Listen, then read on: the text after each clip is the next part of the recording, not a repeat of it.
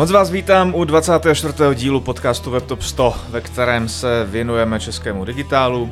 Moje jméno je Michal Mládek, projekt WebTop sto mám na povel a naším podcastem vám provázím v těchto dnech už vlastně rok. Mým dnešním hostem je Dan Musil, account director digitální agentury Item. No a já teda bez okolků přiznávám, že na tenhle ten rozhovor jsem se hodně těšil, protože a jelikož se budeme bavit o bé dvě bé marketingu, no a to je téma, který je v mých očích hodně ošemetný, protože tady najdete na tom našem malém písečku docela do subjektů, který o sobě tvrdí, že bé dvě béčku rozumí, nicméně nějakých zásadních případovek a case study se skutečně poskrobnu. Takže jsem zvědavý, co z toho dneska vytáhneme. Je to téma, který, na který se vlastně jako hrozně těžce hledá speaker, no, partner do té diskuze, protože mám takový pocit, že se toho všichni bojí. Takže, takže Dane, já si vážím tvojí statečnosti a, a, a pojďme na to. Tak, možná úplně se sluší na základ, na začátek trošičku pojmenovat, co, co to vlastně ten bé dvě bé marketing je. Jo? Protože to, že to hlavní nějaký komunikační kouzlo v bé dvě béčku spočívá jako na bedrech nějakých fyzických lidí, je asi celkem jako jasný každému. Nicméně pojďme si to trošku jako definovat. Jo? Jakým způsobem se z tvýho úhlu pohledu uh, dneska dá definovat bé dvě bé marketing a jakým způsobem se rozvíjí? Mm-hmm. Předem děkuji za pozvání, Michale, do podcastu a já se do toho rovnou pustím. Co se týká toho bé dvě bé marketingu, tak já jak to vnímám ze svého pohledu, tak to vlastně si říkám, že to rozděluji na dvě takové roviny. Jedna rovina to jsou firmy, které jako jsou bé dvě béčkový samozřejmě, ale působí od začátku hlavně v onlineu, to jsou většinou ty software as services, startupy hodně a tak. A tam je to relativně jako jednodušší, protože ty firmy od začátku s tím onlinem počítají a většinou i přes online dělají většinu jako tržeb nebo většina toho obchodního modulu je založená na onlineu. Ale potom jsou uh, druhý typ uh, těch bé dvě béčkových firm, což jsou takový ty klasický, co si většina uh, lidí představí, ať už to jsou výrobní firmy nebo uh, firmy, které jsou třeba dodavatelský a podobně.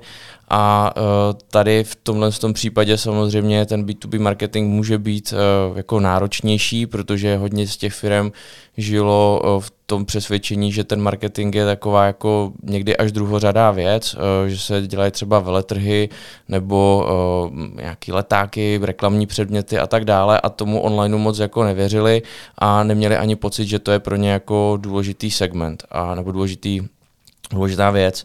A tady potom samozřejmě, pokud ta firma pochopí, že ten, že ten online svět jí může přinést nějaké příležitosti a je tam někdo, kdo je ochoten se o tom jako bavit, tak tam potom jsou jako potom zajímavé možnosti, co se dá v dnešní době jako dělat s pomocí technologií.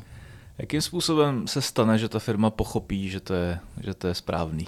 Jo, to je taky dobrý dotaz. No, většinou tam uh, buď je k tomu dožene situace, to se teďka hodně dělo v rámci covidu, že vlastně, uh, jako když přestanou fungovat ty klasické cesty nebo jsou zakázané, tak uh, ta firma samozřejmě potřebuje prodávat, potřebuje nějak fungovat, tak uh, najednou to, co dříve nešlo, tak najednou jako jsou ochotní se o tom vůbec bavit nebo to i vyhledávají. Ať už to byly schůzky v onlineu, takový základ, co hodně lidí jako uznalo dříve, ale samozřejmě jako někomu, když bylo padesát, tak prostě byl rád, když se mohli potkat osobně, nedokázal si to jinak představit. To je jako jeden takový způsob, že k tomu dožene ta situace, anebo co vnímám je, že když tam v té firmě je někdo třeba z té mladší generace, že dneska se to hodně i v těch firmách ty generace obměňujou, přijde tam s nějakým nápadem nebo vlastně jenom obecně ví, že funguje jako v onlineu a začne mu jako vadit, že ta jeho firma tam tolik nepůsobí a začne se o tom bavit. A potom většinou ta, jako z mýho zkuš- z mý zkušenosti, většinou, kde to nejvíc docvakne, je v momentě, kdy vlastně uvidí, jak se dá propojit obchodní a marketingové oddělení, kde i vedení firmy vidí, že to může mít jako opravdu biznisový přínos, když se tou problematikou budou zajímat. A v tu chvíli to většinou jako potom nabírá dobrý spád. Dobře, takže máme vlastně takový dva světy, který zmiňuješ, to znamená, to znamená takový ty pure digital, um, provideři nějakých služeb, řekněme, technologií a tak mm-hmm. dále. A máme, já, já to pro zjednodušení budu nazývat fabriky. Mm-hmm. Jo? A, a co nějaká jako linka mezi těma, těma dvěma světama? Je to tak, že na každou z těch sfér funguje trošku jiný přístup? No, myslím si, že ano, a to je daný vlastně z podstaty věci. Když dám konkrétně nějaký příklady, tak když se budu bavit o těch fabrikách, tak tam vlastně úplně nejdůležitější je vlastně pochopit, jak funguje ten jejich obchodní model teďka současně a kde do toho ten online může vstoupit, protože někdy se stává to, že ty klienti si to představují, nebo ty fabriky si to představují, že online znamená web a uh, nějaká reklama někde na Facebooku, hodně zjednodušeně. A samozřejmě to nemusí uh, pro ten jejich případ vlastně fungovat, ale online marketing, já do toho třeba počítám i to, že uh, ta firma třeba udělá nějaké e-learningové kurzy třeba pro svoje partnery, aby lépe chápali ten jejich produkt a uměli ho lépe třeba prodat, jako v těch svých distribucích. A to je taky vlastně součást nějakého online marketingového mixu. Je to onlineový, ale zároveň vlastně je to něco jako nového, co může mít tu přidanou hodnotu a reálný dopad vlastně na prodeje. A v tu chvíli vlastně je potřeba, aby se tohle dalo navrhnout, tak je potřeba vlastně opravdu znát ten obchodní proces a kde do toho vlastně vstupuje ten jejich potenciální partner nebo klient. A hodně často se v tom bé dvě béčku stává u těch fabrik, že ten online může generovat nějaký třeba leady pro obchodníky, pak vlastně do toho jde ten obchodník jako fyzicky a pak to je vlastně až ke konci toho procesu na nějaký ten customer care nebo, nebo vlastně rozvoj té spolupráce nebo zjednodušení té spolupráce, tak to jsou většinou takové dvě nejčastější jako cesty, kde se s tím uh, potkáváme. Dobře. Um, když bys měl nějakým způsobem identifikovat teda nějaký, nějaký společný základní stavební kameny dobrýho bé dvě bé marketingu, tak bez čeho se ta firma, která chce nějak jako efektivně komunikovat, neobejde? Mhm. Myslím si, že ty základy, proto se jim říká základy, tak uh, asi nebudou uh, úplně jiný, než jsou uh, jako v jiném marketingu, akorát uh, jako v bé dvě cé třeba. Prostě potřebuji vědět, kdo je ta moje uh, cílová skupina, ideálně vlastně to mít fakt rozpracovaný, v jaký části toho obchodního procesu s kým komunikuju a jaký tam jsou jeho nějaké obavy, potřeby, uh, jak, nějaké přání. Zároveň potřebuji vědět vlastně, kde se ta moje cílová skupina vyskytuje a kde ji tam jako můžu zacílit nebo jak ji můžu dostat, tou, dostat k ní tu moji message. Potřebuji znát dobře ten svůj produkt nebo službu. Takže ty základy jsou jako stejný. To, co si myslím, že je podle mě jako důležitý, je uvědomit si, že ten obchodní proces, za prvý furt je to komunikace člověka s člověkem, ale za druhý je to většinou jako delší ten proces v tom bé dvě béčku, pokud se nebavíme teda, když se bavíme o těch fabrikách. Ten proces může trvat několik měsíců až roky, ten obchodní proces, a to je právě podle mě to, že když si to někdo Když si to uvědomí a umí to dobře uh, propojit ty jednotlivá data uh, v rámci toho obchodního procesu, to znamená, že umí propojit uh, marketingové systémy uh, s, se C R M kem, to umí propojit s nějakým uh, reportingem uh, třeba tržeb nebo těch uh, dealů a vlastně vidí celou tu cestu, tak ano, trvá to jako měsíce, než se mu jako rozkryjou ty čísla v celém tom obchodním procesu, ale jakmile je uh, má a umí a vidí vlastně, co co kolik čeho přineslo nejenom na úrovni těch poptávek třeba nebo lídů, ale opravdu, co z toho bylo za obchody, tak vlastně to je podle mě v tom bé dvě béčku jako strašně důležitý. V tom bé dvě céčku to je vidět strašně rychle, tam se zapne kampaň a vidím, jestli to šlo nahoru nebo dolů, ale v tom bé dvě béčku je to fakt na dlouhý měsíce. No. Takže bé dvě bé marketing se dá charakterizovat, nebo základy bé dvě bé marketingu, ať to řeknu přesně, se dají charakterizovat jako, jako dobrá práce s datama? Dobrá práce s datama a myslím si, že hlavně ještě kooperace marketingu a salesu, protože vlastně v tom bé dvě céčku, že marketing udělá kampaň a hnedka jdou vidět prodeje, tam není ten mezičlánek, ale v tom bé dvě béčku tam vlastně hodně, jako většinou to stojí na obchodnících, hmm. uh, což jsou, že jo, lidi, kteří prostě prodávají to produkt nebo tu službu, čím je to složitější, tím víc tam je ten obchodník potřeba, aby to jako vysvětlil, aby se s tím zákazníkem potkal třeba desetkrát během toho obchodního případu, než to vlastně celý připraví. Musí navštívit třeba jeho výrobnu, musí prostě to celý jako vymyslet, nadefinovat, tak vlastně uh, tam on potřebuje vlastně, nebo celé to vedení by mělo vidět to propojení těch dat a ono se z toho potom, když to funguje, tak se z toho dá i vyčíst, který obchodníci třeba dobře fungujou, kteří nefungují dobře a zároveň který kampaně přinesly jako opravdu relevantní poptávky a byly z nich potom na konci jako tržby a tak dále. No. Takže mm-hmm. za mě jako ty data a to propojení sales a marketing je jako hodně, eh, hodně důležitý v tomhle. Z tvýho úhlu pohledu, kam, kam se vlastně jako posunula nějaká edukace těch lidí na straně těch zákazníků? Jo? Protože z toho, co říkáš, vlastně vyplývá a potvrzuje to nějakou moji domněnku, že bez toho fyzična se vlastně bé dvě béčku neobejdeš, furt tam potřebuješ toho obchodníka.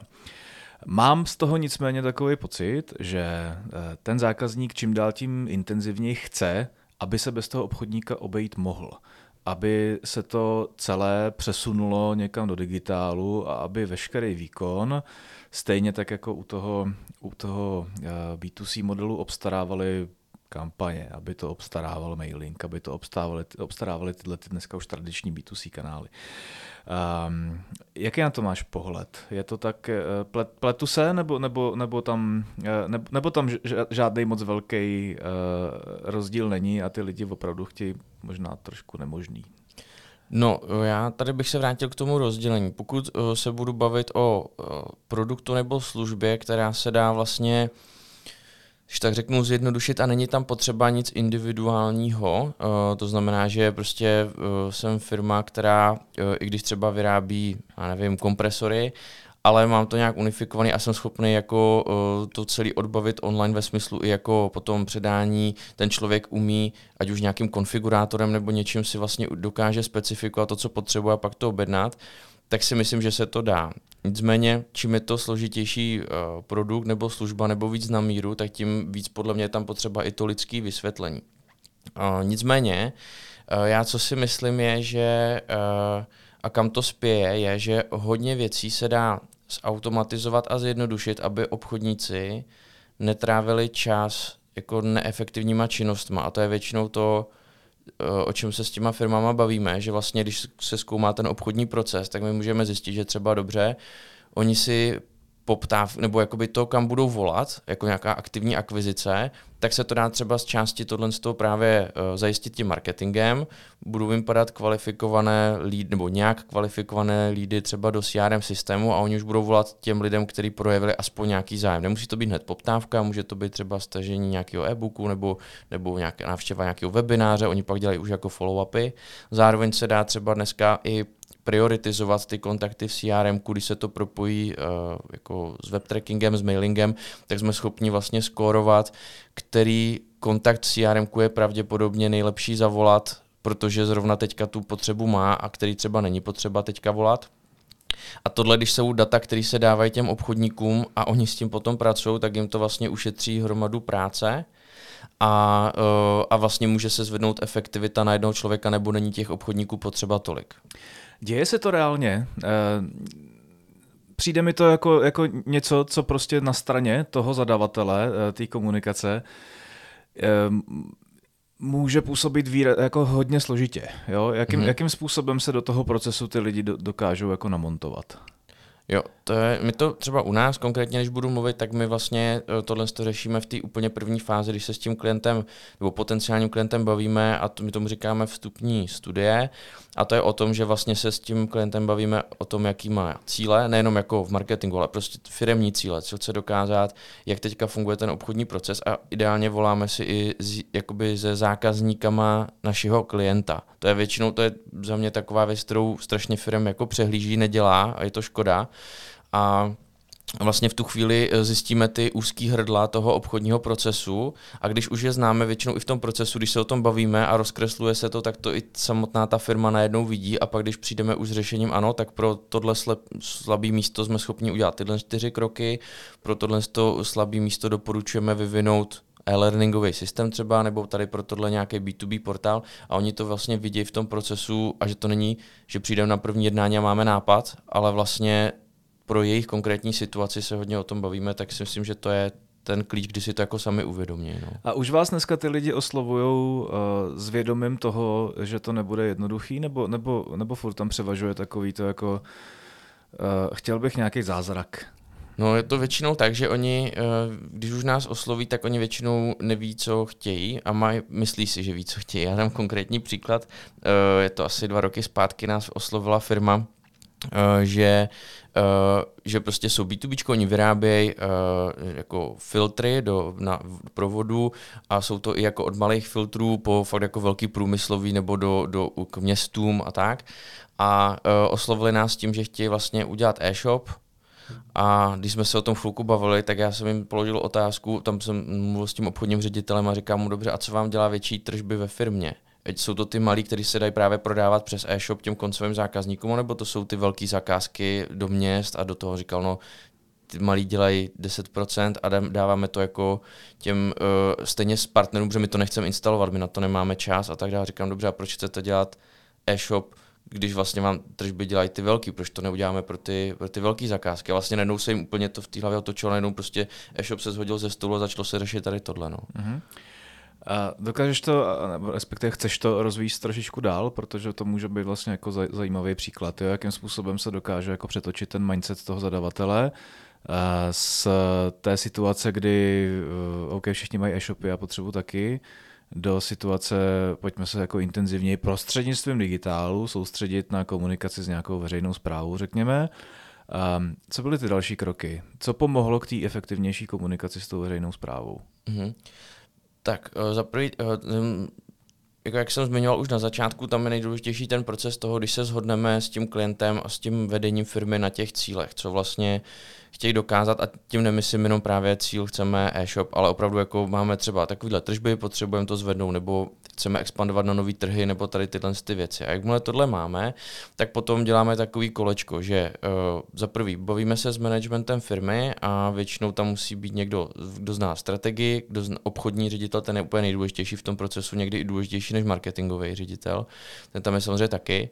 Potom, uh, potom uh, se bavíme o, o jejich zákaznicích, ideálně jim voláme, pokud je to možný. A potom se díváme na data, které jsou z toho trhu jako známí, což jsou různý třeba analýzy klíčových slov nebo konkurence a podobně, abychom ten trh jako pochopili. A vlastně většinou tady v tomhle tom procesu uh, oni už si to začínají postupně uvědomovat, protože my jim dáváme otázky, které jsou třeba jako nepříjemné nebo by je měli znát, a zpochybňujeme občas i to, uh, jestli to, co říká, je vlastně pravda. Nevím, jak to jako popsat, ale že on nám třeba ten klient řekl, no ale my prostě potřebujeme tohle. A my se ptáme, dobře, a proč to potřebujete? No, protože víme, že to dělá tenhle, tato firma. A jak víte, že jim to funguje? A vlastně uh-huh. tohle je první moment. A většinou, když uh, ty firmy zažijou ten telefonický průzkum nebo uživatelský testování a sami to vidějí, nebo vidějí ty výstupy, co vlastně o nich říkají ty zákazníci, proč si je třeba vybrali, nebo naopak proč si je nevybrali, tak to je, to je většinou ten moment, kdy jim to jako otevře oči. No. Já můžu dát konkrétní příklad tady s touhle firmou, ne, ale s jinou, která dělá uh, kompresory.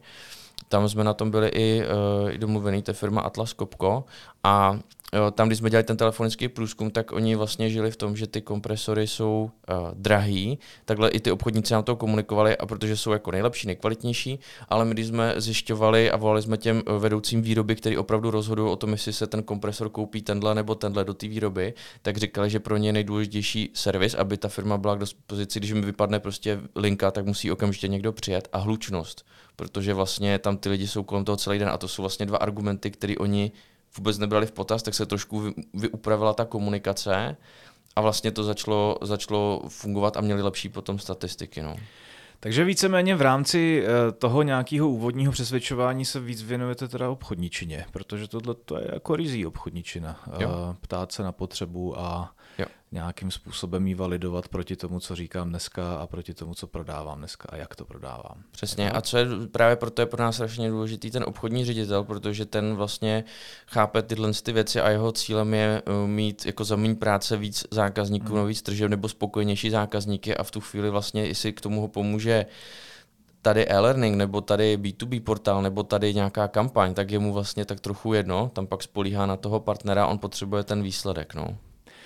Jakkoliv si dokážu představit vlastně jako důležitost toho, toho digitálu v rámci té následné fáze, to znamená té retenční a řekněme jako pečující, tak v rámci té akviziční v takovýchhle případech, který zmiňuješ, mě to vlastně furt trošičku uniká. Jo? To znamená, to znamená ano, pusťme nějaké jako kampaně a nějakou komunikaci na tu minoritu, která je momentálně v té potřebě, nicméně v rámci jako bé dvě bé vztahu mám za to, že to vždycky nebo v devadesát procent případů funguje tak, že ty tu potřebu musíš jako zbudit místo toho, abys jako čekal, až se ti zbudí ten zákazník. Mm-hmm.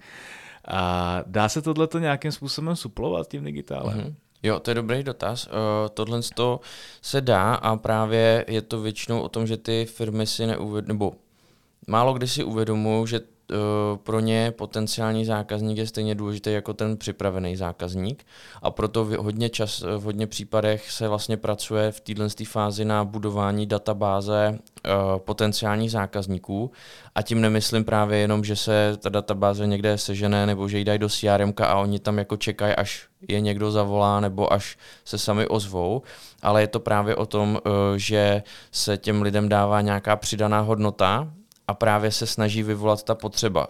To je typicky, jsou to nějaký case studies, e-booky na to téma, webináře, kde se řeší nějaká specifická vlastně potřeba a vlastně prostě ta bé dvě bé firma, když má dobře určený, kdo je ten zákazník a jaký vlastně potřebuje řešit situace, tak vlastně je schopná na to připravovat hmm. ten content, nebo jim s tím někdo pomáhá. A vlastně potom, když vidí, kteří lidi třeba na ten e-mail zareagovali, a tím nemyslím, že hned poslali poptávku, ale že třeba přišli na web, byli na webu alespoň třicet vteřin nebo minutu, prošli alespoň sekci služby, tak to už může být jako nějaký relativně uh, zajímavý kontakt a obchodníkovi přijde notifikace, ať k tomuhle konkrétnímu člověku zavolá, protože byl na tom webu. No. Pojďme trošku, trošku jako... S... do oblasti cena výkon. A teďka fakt možná trošku jako dotaz na hraně, jo? Mm-hmm. Ale nevyplatí se těm firmám furt jako nějaký e-mail bombing prostě s, za cenu toho, že v, občas je někdo jako trošičku um, spéruje, ale furt z toho jako vyvařejí výrazně víc kontaktů a za velmi kratší jako dobu, než tvořit e-learningy, než tvořit e-booky, než tvořit obsah, protože obsah se vlastně jako, to už musí být, aby se někomu chtělo tvořit obsah v rámci firmy, která vyrábí čerpadla prostě nebo hmm. kompresory, samozřejmě čas výjimkám. Jak to, jak, jak to je? Je, je, to, je to tak, že Setkáváš se s tím, setkáváš se s tím, že prostě jako OK, koupíme databázi, kdo se chytne, ten se chytne, prostě máme vystaráno, nebo už se to moc neděje? Jako občas tím přijdou s tím nápadem, nicméně jako tam je důležitý, myslím si, že je důležité, aby pochopili ty firmy, a to je ten náš úkol jim to vlastně vysvětlit, že tam jde o tu dlouhodobost, že oni vlastně nepotřebují, jako když si teďka koupí databázi deseti tisíc firem nebo lidí, pošlou na ně pět e-mailů a z toho jim nikdo nezareaguje, jsou to jako vyhozený peníze a možnost poškození jména. Ale když je lepší mít v té databázi sto lidí, který tam chce být a z toho prostě pět, který jako komunikujou s tím obchodníkem a má to daleko větší jako přínos. No. Takže jako ano, ale furt se vracíme k tomu, že jak jsem říkal, že ten obchodní proces je delší, tak i ty firmy jsou zvyklí, když se jim to vysvětlí, tak oni to relativně jako dobře pochopí, že i ten jako marketing nebo tady ten celý, celý ten projekt je vlastně jako delší věc, že se to, oni, ne, oni nejsou zvyklí, že ne, ne, neudělají jako, nebo takhle, výjimka jsou veletrhy, tam jako je to tak, že oni vlastně mají tři dny nebo čtyři dny tam jsou a ví, že z toho nazbírají nějaký počet kontaktů a nějak s tím potom dál pracujou, ale jinak obecně jako ví, že když chtějí vyvinout nový produkt, tak to je proces na roky, když chtějí tady udělat nějaký nový trh do některého jít, tak je to taky proces jako na roky, takže oni vlastně jsou zvyklí i přemýšlet v těch dalších konsekvencích a když už jako jednou tu myšlenku koupí, tak pak vlastně jsou schopní se jí držet, když vlastně dopředu ví, co očekávat, že to není prostě, že se dají do marketingu teďka padesát tisíc a hnedka z toho něco bude, ale když ví jako ten průběh, jak to bude plus minus jako probíhat. No. Mm, zmiňuješ veletrhy, ten, řekněme, jako networking a budování vztahu je nesmírně důležitý nejenom jako fyzicky, ale, ale samozřejmě i v tom onlineovém prostředí. Všichni známe LinkedIn samozřejmě, všichni ho využíváme, všichni ho nějakým způsobem vlastně i zneužíváme ke svým vlastním prospěchu. A je to naprosto v pořádku, bez jakýchkoliv negativních konotací. A jakým způsobem se dají tyhle ty dvě prostředí skloubit? Jo? A ptám se ve smyslu, mám, mám offline event, typicky to může být veletrh, typicky to může být konference, posléze potřebuju nějakým způsobem co nejdřív ty lidi, který mám na té konferenci, nahnat do své databáze. Kudy? Tak když se bavím teda o databázi nebo kombinaci těchto věcí, tak úplně první věc je, že když jakoukoliv akci pořádám, no tak se tam ty lidi přihlašují online a rovnou by to mělo být spárované s tou databází, to znamená rovnou já vidím, kolik lidí se mi přihlásilo do na, na webinář nebo na, na konferenci nebo na nějaký seminář i offlineový. Pokud je to a vlastně spadnou mi do databáze a pak ideálně by měla jít nějaká automatická komunikace, ať právě ten člověk v vozovkách jako nevychladne, to se dá dneska zautomatizovat. A obchodníkovi by to ideálně mělo přijít až v momentě, buď jsou dva případy, jeden případ je, že po nějaký době po konferenci se mu pošle nebo se rozdělí mezi obchodníky list všech účastníků, ať obvolají všechny. A nebo někdy se to dělá tak, že vlastně až ten, kdo třeba odpověděl na nějaký e-mail nebo vyplnil nějaký dotazník spokojenosti nebo něco takového, že zareagoval, tak k tomu se volá. Ale co se týká těch veletrhů, tak tam samozřejmě, pokud je to veletrh ve smyslu, že se tam nikdo na nic nepřihlašuje, prostě tam přijde návštěvník, tak je dobrý to mít zase jako v té firmě zprocesovaný, když už někdo přijde ke stánku, tak tam mít nějakou, zase ty firmy někdy mají nějaký soutěže nebo prostě cokoliv, aby bylo to přidáno, nebo nechat si zaslat katalog, ať ho nemusí nosit fyzicky, tak na e-mail, ale prostě vzít si ten kontakt a dávat to do té databáze ideálně rovnou na místě, když tam je někdo, kdo tam stojí a ťuká to do počítače, dneska to je jako velmi jednoduše. No. Uh-huh.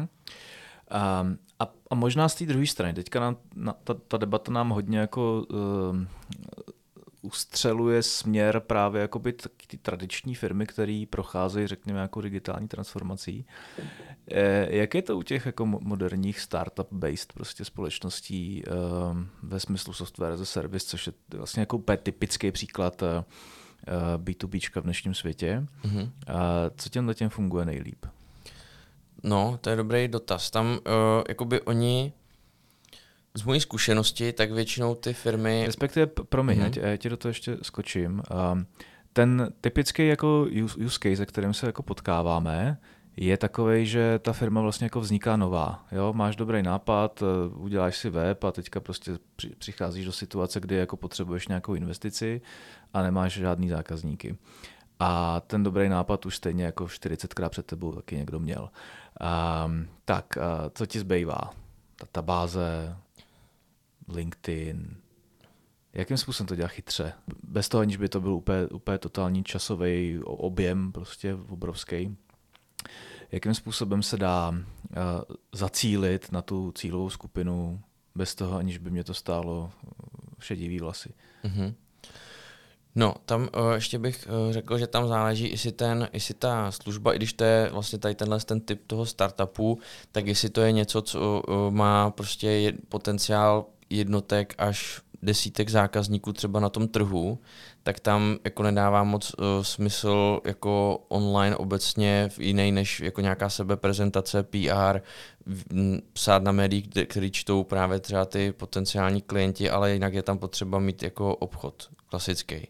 Pokud je ten potenciál větší, ať už je větší trh, anebo ta služba se dá vlastně dostat k stovkám až tisícům uh, třeba firem, tak v tu chvíli dává smysl ten online marketing a tam zase ta moje zkušenost je taková, že většinou ty firmy s tím, nebo ty startupy s tím tak trochu zápasejí, protože vlastně tím nemyslím jako, že by to neměli promyšlený, ale tím myslím to, že oni vlastně jsou zanořený do toho produktu nebo do té služby natolik, že ji vlastně furt zlepšují a měří si statistiky, když někdo používá tu aplikaci, takže oni přesně ví, kolik lidí třeba ji začne používat, jestli dokončí tutoriál, jestli, uh, jestli jako odpadne v tom procesu a tak dále, ale hodně z nich je v tom, že vlastně ten produkt nebo služba je tak potřebná a tak důležitá, že když o tom jenom budou psát na sociálních sítích a médiích typu Czech Crunch, že vlastně ty zákazníky získají. Uh, ta moje uh, jako zkušenost je, že uh, začínat jako s menšíma věcma a testovat to, co bude fungovat. Uh, můžou to být právě nějaké, uh, tak říkají ty leadgenové kampaně, uh, ať už to budou nějaký kvízy, to se docela jako populární tady v tom, že vlastně člověk zjistí okamžitě, jestli ta cílová skupina je relevantní a pak už se soustředí na tu relevantní spojený třeba s nějakým remarketingem. Může to být potom uh, jakoby, jakože čas od času fungují jako ty funnely, uh, se tomu říká, že to je prostě jednoduchá jedna stránka, kde vlastně jsou nějaký kroky postupný a uh, potom obsah, no obecně, jakože aby se tam v tom ten klient našel, dost dobře funguje i video obsah, když se ta služba vlastně vysvětluje nějakým uh, tutoriálem s ideálně spojeným s referencí a to se potom třeba promuje na LinkedInu nebo, nebo kde je ta cílová skupina. Mm-hmm. Dobře, uh, pojďme možná trošku konkrétněji, mm-hmm. uh, nebo nějakým příkladům. Uh, máme dodavatele cloudových služeb. Z mých zkušeností, a nebudu jí jmenovat, a v posledním roce jsem se s takovýma lidma bavil aspoň jako ze čtyřma. Uh, přesně, typický příklad. Mám novou firmu, uh, unikátní řešení, uh, který vlastně není unikátní, ale myslím si, že je unikátní. Uh, Konkurence poměrně velká, cílová skupina, prostě ohromná. Jo, prostě každá firma potřebuje nějaký takovýhle řešení. A marketingové peníze malý až žádný, a obchodníci žádný, protože jsou to technologové. A jak do toho? No, uh, za mě, co bych doporučil, a jako první věc je, uh, oni tomu na západě říkají uh, revenue uh, innovators uh, a to je vlastně pozice ve firmě, která kombinuje obchod a marketing. Vlastně buď je to jeden člověk nebo víc lidí, ale měl by to být někdo, kdo chápe online svět a natolik, že se o tom je schopen bavit třeba s agenturou nebo, nebo prostě s nějakýma freelancerama, mm-hmm. ale zároveň chápe obchod a je vlastně ví, že potřebuje, a hlavně u těch startupů je to typický, že oni hledají většinou tu cestu, co bude ta ta message, kterou chtějí dát dohromady, aby, aby to jako zaujali nebo aby to jako pitchli dobře i v tom onlineu. Takže to je za mě taková, takový první krok, zanajít si někoho takového do toho týmu, že to bude klíčový uh, člověk. Potom pokud se budu bavit o tom, že není uh, téměř žádný marketingový rozpočet, tak uh, myslím si, že dobrý krok by bylo buď uh, najít si investora uh, na tohle a přijít tam za, ním, za nějakým jako konkrétním uh, marketingovým plánem nebo business plánem uh, a říct potřebu tolik peněz do marketingu a očekávám takovýhle jako výsledky, a když to je jako nějak podložený nějakýma analýzama, nějakýma datama, aspoň plus minus třeba dvacet procent, ale tam je jako nějaký, nějaký podklad. No a nebo třetí věc, a to je uh, něco, co jako zatím jsem viděl na západě, v Česku jsem to zatím neviděl, takže já s tím osobní zkušenost uh, nemám, ale uh, snažíme se to někde jako prosadit a to je vlastně systém toho, že si ten marketing začne vydělávat sám jako na sebe, v tom smyslu, že třeba ta služba to stojí plásnu sto dolarů měsíčně a vím, že ten zákazník vydrží třeba v průměru rok, takže prostě se bavíme o nějakých tisíc dvě stě dolarech měsíčně za zákazníka, to je ta, to je ta hodnota. A samozřejmě, když ho seženu za méně než dvanáct set po odečtení jako nákladu dolarů, tak bych měl být jako v zisku.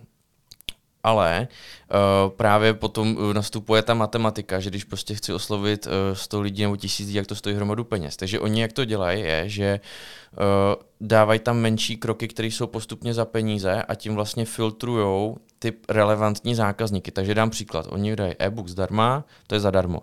Ale potom další a tam se nazbírá třeba do databáze tisíc lidí. A uh, potom těm e-mail, lidem posílám e-mail nebo remarketing a snažím se dostat na službu, která třeba zaplatí jednorázově deset dolarů za nějaký kurz třeba nebo něco takového. Nebo za nějaký online video. No a když to udělají, tak vlastně já jsem nazbíral další peníze, které můžu protočit do marketingu a snažím se je dostat na další level, kdy koupí už třeba něco za padesát dolarů a až ty lidi, kteří to koupí, tak jim nabídnu to za těch sto dolarů, to fíčko, po čem vlastně celou dobu jdu, ale těma menšíma krokama se mi ten marketing vlastně samofinancuje, když to hodně zjednoduším. Uh-huh. Jo, ještě to, jak říkám, nemám to jako prakticky vyzkoušený na nějakém konkrétním projektu, zatím je to ve fázi, že, jsem, že to jako studuju, a, ale jenom když jsem se na to ptal, tak... Dobrý, dobrý. Ono to zní jako hrozně logicky totiž. Jak, jak, jak je možný, že to tady nefunguje, takovýhle přístup? Já si myslím, že z toho lidi zaprýmají nějakou obavu, uh, protože jako uh, dávat, jako si to můžou jednu dobu říkat, ty infopodnikatelé a tyhle věci, že prostě hodně lidí uh, vlastně v té naší branži s tím nechce být moc spojovaný, si myslím, že to může být jako jeden ten důvod, že prostě jako napsat nějaký e-book a dát ho za sto korun, že, uh, nebo za dvě stě korun, že to může působit až jako v hlavě, si myslím, že ty lidi může to působit jak jako lacině. Hmm. To může být jako jeden důvod. A druhý důvod je, že uh, třeba jako já se v tom online nějakou dobu už pohybuju, ale já jsem třeba tohle jako zjistil až jako z knihy, konkrétně jako z Amer- od amerického jako uh, marketéra, a vlastně jako došel jsem si k ty informace až jako postupně, takže možná, že některý lidi to ani jako neví. Mě by to třeba samotného jako nenapadlo, no, tady tenhle model.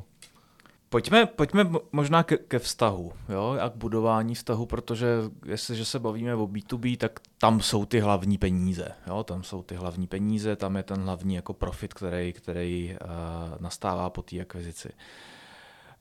Um, jakým způsobem co nejefektivněji řešit nějaký vztah s tím zákazníkem dneska? No, uh, a péči o něj. Jo, jo, rozumím. Já si myslím, že to je jako relativně jednoduchý, když tak řeknu, si to říct, pak jako samozřejmě druhá věc je to udělat, ale myslím si, že to, když se uh, ta firma nebo ten obchodník uh, o toho zákazníka opravdu zajímá, tak uh, a komunikuje s ním v průběhu, nebo ten customer care, někdy to mají v těch firmách rozdělený, tak vlastně ten zákazník mu říká ty svoje potřeby. Někdy to neříká úplně napřímo, že řekne, já bych potřeboval tohle, ale řekne, mě vadí tohle, nebo mě otravuje tohle, nebo mě vadí, nebo často opakuju tuhle tu věc, nešlo by to jako jinak, že tak trochu jako někdy postěžuje, hmm. a to jsou většinou ty inputy uh, na to zlepšení, a vlastně když se snažím tomu člověku pořád dávat lepší a lepší službu, tak samozřejmě tím jako roste ten vztah. Druhá věc je, jestli je na to čas. A to si myslím, že tam jako přichází do hry i uh, nějaké právě automatizované e-maily podle třeba chování zákazníka. V e-shopech to je úplně typický, že prostě někdo se naháží něco do, do košíku a opustí košík, no tak mu automaticky přijde e-mail, ať si to, uh, že tam něco zapomněl, jestli si to nechce dokoupit. Ale v tom bé dvě bé světě ty firmy na to koukají jak na zjevení většinou, když se bavím teďka o těch fabrikách a o těchhle, že vlastně když přece vím, uh, hodně často vím uh, svátek třeba, protože že podle jména, tak proč nenapsat obchodníkovi, jakoby jménem obchodníka e-mail každý den uh, lidem, kteří v jeho databázi mají svátek. Tím se připomenu, nic to nestojí, nebo stojí to prvotní nastavení téhle automatizace. A to samé jsou jiné automatizace, co třeba takhle u těch firm doporučujeme občas. Je to třeba to, že právě pokud někdo je na webu v nějaké sekci, a vím, že k tomuhle třeba konkrétnímu produktu máme nějakou referenci nebo nějakou case study, no tak můžu poslat automatický e-mail těm lidem, kteří navštívili tuhle sekci na webu, jako dobrý den, Petře, tady mě napadlo, jestli se nechcete pojít na tyhle ty podklady, a proto ten zákazník neví, že to je automat, ten obchodník to nemusí na to myslet, a vlastně tím se buduje taky ten vztah, že mu jako přidávám nějakou tu hodnotu. No. Jaký nástroje pro tohleto používáte, jestli můžeš být konkrétní? Mm-hmm. Um, pro ten vztah... Vím, kde na tom webu seš zrovna ty, jo, versus uh, dávám ti vědět. Jo. My, uh, jakože, co se týká toho mailingového nástroje, tak my používáme Active Campaign, konkrétně na toto.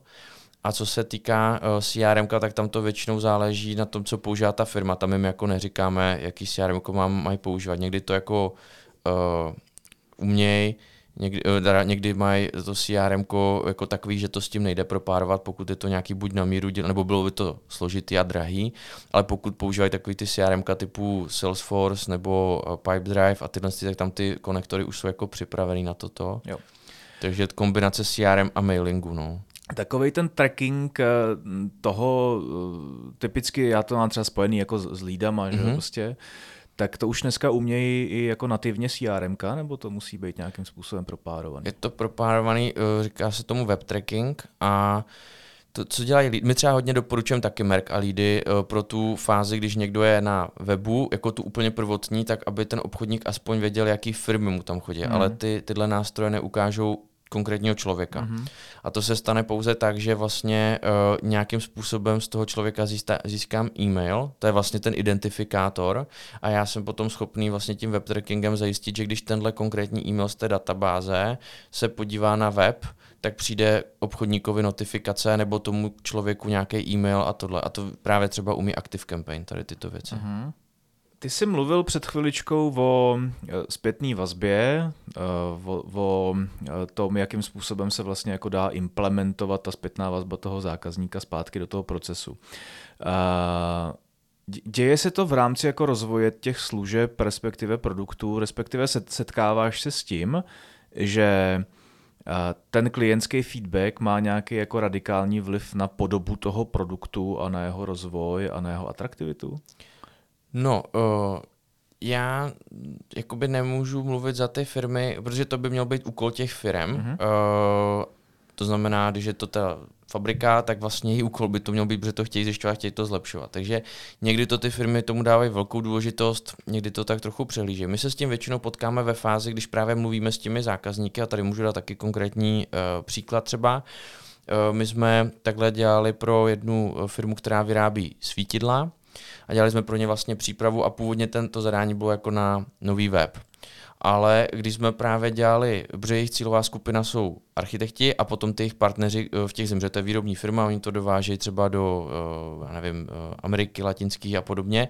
No a tak my jsme volali, Uh, měli jsme hloubkový rozhovory s těma jejich partnerama, který vlastně kupují ty výrobky toho výrobce a pak je dál jako distribuují. A zjistili jsme, že pro ně úplně nejvíc otravný je, že musí ty objednávky buď komunikovat po telefonu a pak se to někde ztratí, anebo si posílat nějaké Excely, jenomže když pošlou ten Excel, tak oni vlastně potom ten obchodník v té výrobní firmě jim řekne dobře, ale tyhle produkty máme, tyhle budou až za tři měsíce, jak to chcete poslat. Vlastně tam je ta komunikace hodně jako náročná a tak trochu zbytečná.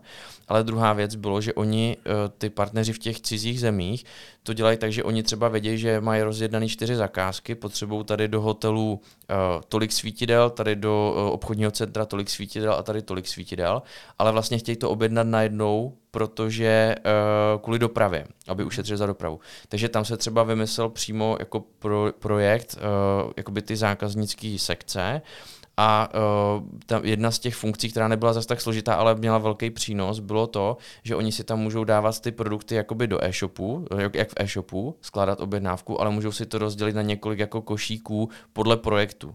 Takže oni vlastně vidějí celkovou cenu, ale vy, přijde jim to v jednom kamionu, ale vlastně rovnou vědějí, na jaký projekt kolik svítidel potřeba, mají to jako vizuálně pěkně udělaný a to třeba hodně jako kvitovali ty partneři, že prostě funkce, která jim jako usnadnila strašně moc jako komunikace a práce a ty výrobní firmě taky. Dá se dneska nějakým zajímavým způsobem uh, netradičně, hezky, více efektivně pracovat s referencema? Myslím si, že v tom bé dvě béčku ty reference jsou jako jedna ze stěžejních věcí a uh, my, co doporučujeme těm klientům, je, aby to bylo co nejkonkrétnější, ať prostě, když uh, dám příklad, jsme řešili třeba ty kompresory, jsme se o tom před chvilkou bavili, tak tam uh, taky na tom webu je sekce referencí, ale uh, co tam je, je, že oni vlastně si to zařadili do těch svých obchodních procesů a vždycky, když někde dávají ten kompresor, tak to nafotěj, nafotěj před, po, udělají tam nějaké měření a vlastně každá ta vozovka reference, tak tam má přesně danou jako strukturu, že tam je popis, jak co ten zákazník vlastně řešil na začátku, jaký měl hodnoty, protože ty, ty lidi se v tom vyznají, ta cílová skupina, že jaký měl hodnoty v té výrobě předtím, jaký měl po implementaci toho nového kompresoru, je tam nějaké vyjádření klienta ideálně na videu, pokud ne, tak aspoň fotka s citací a uh, vlastně má to po každý stejnou strukturu a velmi jim, jim to jako funguje. Takže za mě určitě reference ano, pokud možno, tak ideálně na videu. Pokud není možný video, tak tam dát co nejvíc konkrétní čísla. Ty firmy se toho občas bojí, že mají vlastně strach, že to budou jako ukazovat konkurentům, třeba, že potom je osloví a tak, ale když si jako nad tím pak zamyslíte, když už si někdo koupí kompresor a ta životnost je deset let, tak jako není úplně velká pravděpodobnost, že hned příští rok bude kupovat nějaký nový, protože ho osloví jako konkurence. No? Že většinou to je spíš strach jako v hlavě, než jako nějaká realita, že by se to dělo z mýho pohledu. Mm-hmm. Dane, my jsme tady dneska prošli poměrně dost velmi konkrétních věcí, za což moc děkuju, super. Dá se to před tím koncem nějakým způsobem zhrnout? To znamená, to znamená, že bychom se měli Když bychom měli dát na kupu nějaké doporučení, to je vždycky, to chce každý, že jo, který by mělo dělat bé dvě béčko, který chce nějak jako nakopnout svůj marketing, co, by, co, co bys mu řekl? Tak první, co bych mu řekl, je vlastně, aby si jasně stanovili uh, cíle, protože některé firmy to jako nemají, a aby obchodu, aby komunikoval obchod s marketingem a brali se jako partneři, uh, a ne, že marketing je vlastně takový jako doplněk k tomu obchodu, který kdo ví, jestli vůbec jako funguje, když to hodně zjednoduším. To je první věc.